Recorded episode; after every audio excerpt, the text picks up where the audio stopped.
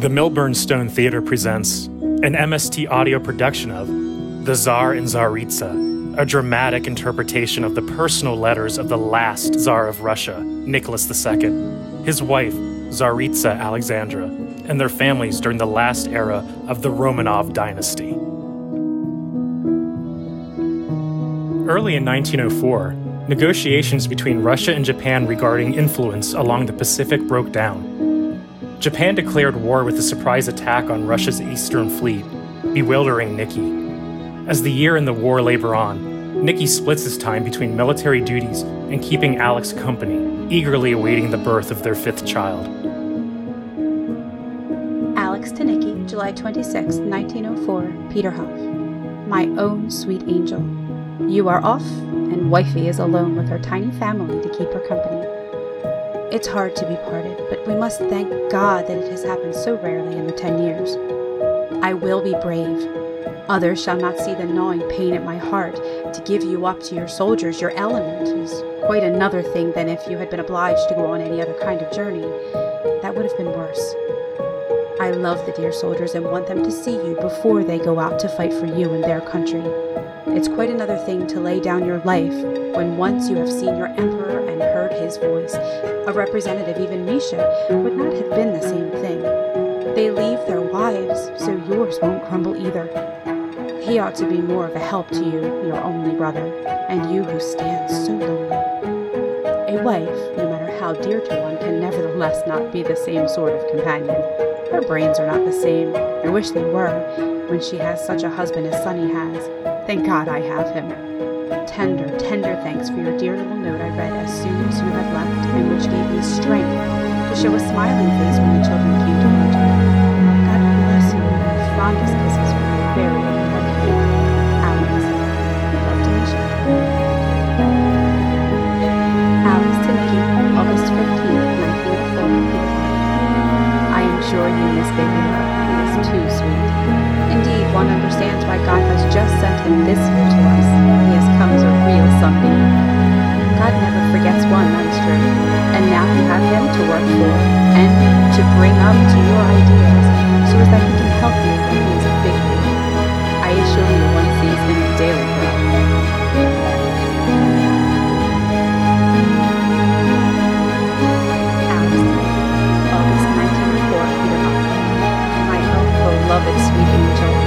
Once more you leave your old white wifey, but this time a precious little son in her arms who must comfort her heavy heart. It is hard to part again, but thank God not for long.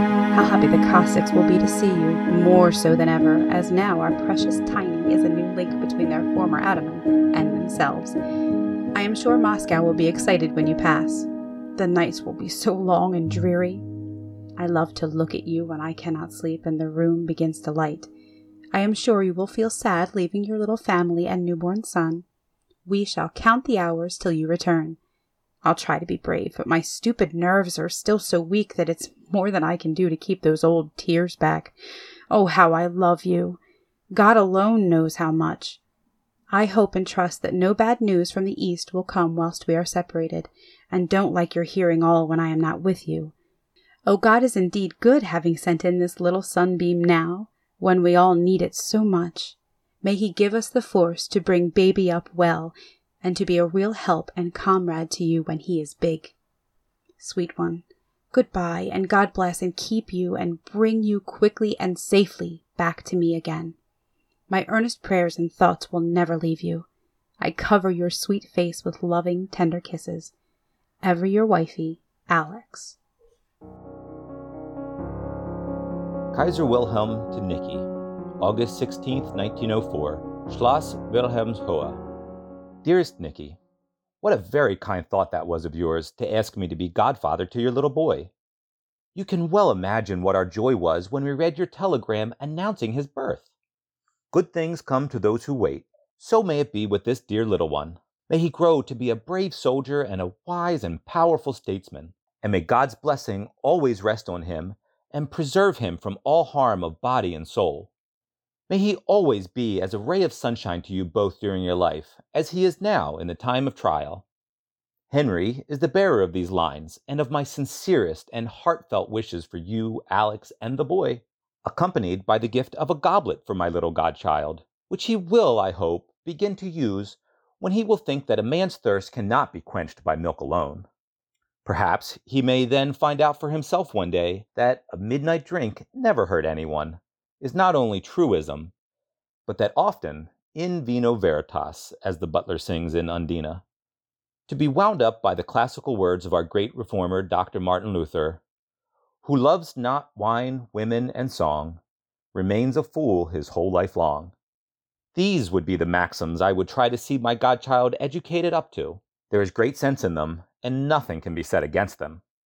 The course of the war has been most trying to your army and navy, and I deeply grieve for the loss of so many brave officers and men who fell or were drowned in doing their duty, loyally fulfilling the oath they swore to their emperor. Now goodbye, dearest Nicky.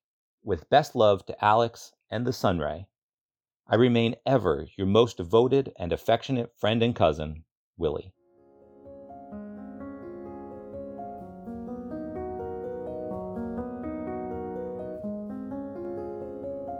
Alex to Nicky, September 15th, 1904, Peterhof. Sweetest one, you have left, and we have had luncheon, and the Feldjäger comes soon. It was horrid seeing you drive off, and I know what it cost you leaving our treasure, but thank God it was not last week, which would have been unbearable. My food stuck half in my throat, but I swallowed it down for his little sake, and for him too. I shall be brave. I must not give him bad milk and make him restless. Of course you had no time for writing with all your receptions today. Baby dear's shoe and glove are to give you a nice warm feeling in your heart when you go to bed. Your beloved big sad eyes, I see them always before me. Our dear friend, I am sure, is watching over you as he did over Tiny last week. Oh, what anguish it was, and not to let others see the knife digging in one. Thank God he is so well now. Sweet beloved angel, good goodbye, and God bless and protect you. The children kiss you one hundred times, and I cover your adorable face with kisses without end, and remain forever and ever your very own old wifey, Sunny.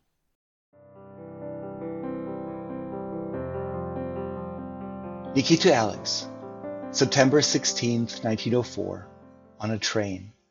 My own beloved Sunny, what joy your sweet letter gave me! My old man put it on the table in my cabin where I found it after luncheon, and also in the evening before going to bed. That lovely surprise ticket from our little one. That tiny shoe and glove smelled so good of him. And the photo, which I never saw, is charming and very like. Thank you ever so many times, darling, for the kind forethoughts that touched me so. Only a wife could have such ideas to give pleasure to Huzzy when he's away. Your telegrams are a great comfort. One feels near hearing twice a day. It was hard leaving yesterday. I had to gather all my will. I was so astonished and touched by Olga's behavior. Never for a moment did I think it was account of me that she cried, until you told me the reason. I begin to feel more lonely now without the children than before. An experienced old papa. That's what it is. We are passing pretty woods in a very swampy country. Your having shown our little one to the officer produced a great effect, not only upon him, but on those he saw after that. I must say, it is after all a rest to be traveling in a comfortable train and not seeing people the whole day. If only we were together, it would have been happiness and rest both, but alas not. Duty, duty, there is nothing to be done. Now goodbye and bless you, my sunshine and love, and our sweet children. Kiss my son very tenderly for me, your own Huzzy. Alex to Nicky, September 18th, 1904, Peterhof. Darling Nicky dear, I am writing to you in pencil as I am still in bed. Baby Sweet is lying across my knees, awake and listening to his musical box. He slept very long this night after I had nursed him, Whilst drinking before, he was smiling and cooing away. You would have loved him so. Fondest kisses from your own Sunny, Alex. January 1905, Moscow. God bless you, dear Nicky. Ever so many hearty wishes, peace, joy, all that is best. Your loving sister, Ella.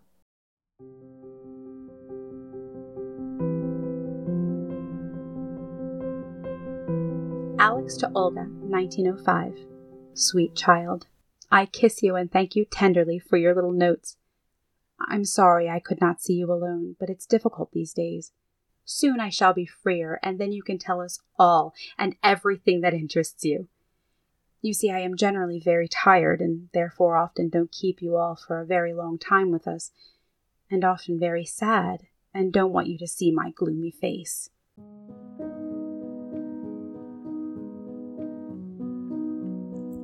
While the royal family had been celebrating the joy of their first son and heir's birth, civil unrest fomented because of incredibly poor working conditions, economic struggles, and military failures in the East.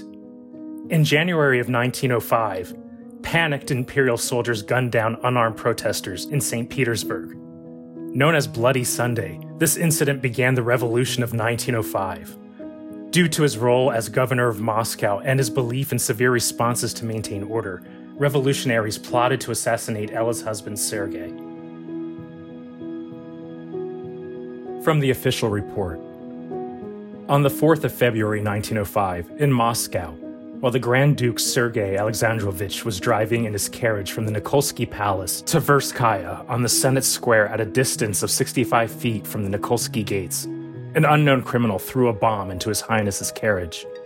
The Grand Duke was killed on the spot by the blast resulting from the exploding bomb.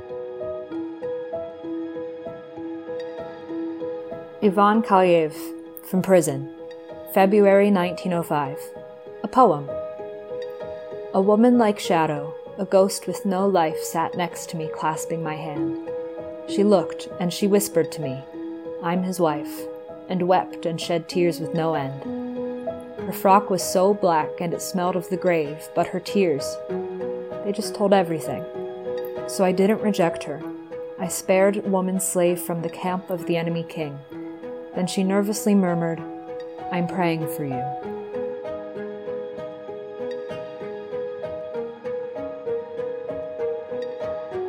This has been an episode of The Tsar and Tsaritsa, a product of the Milburn Stone Theater at Cecil College produced and edited by William Bryant. This episode features the voices of Angela Marie Teague, Reiner Prohaska, Emma Romeo, Joseph Marino, and Tom Worthington. For more details, please visit milburnstone.com.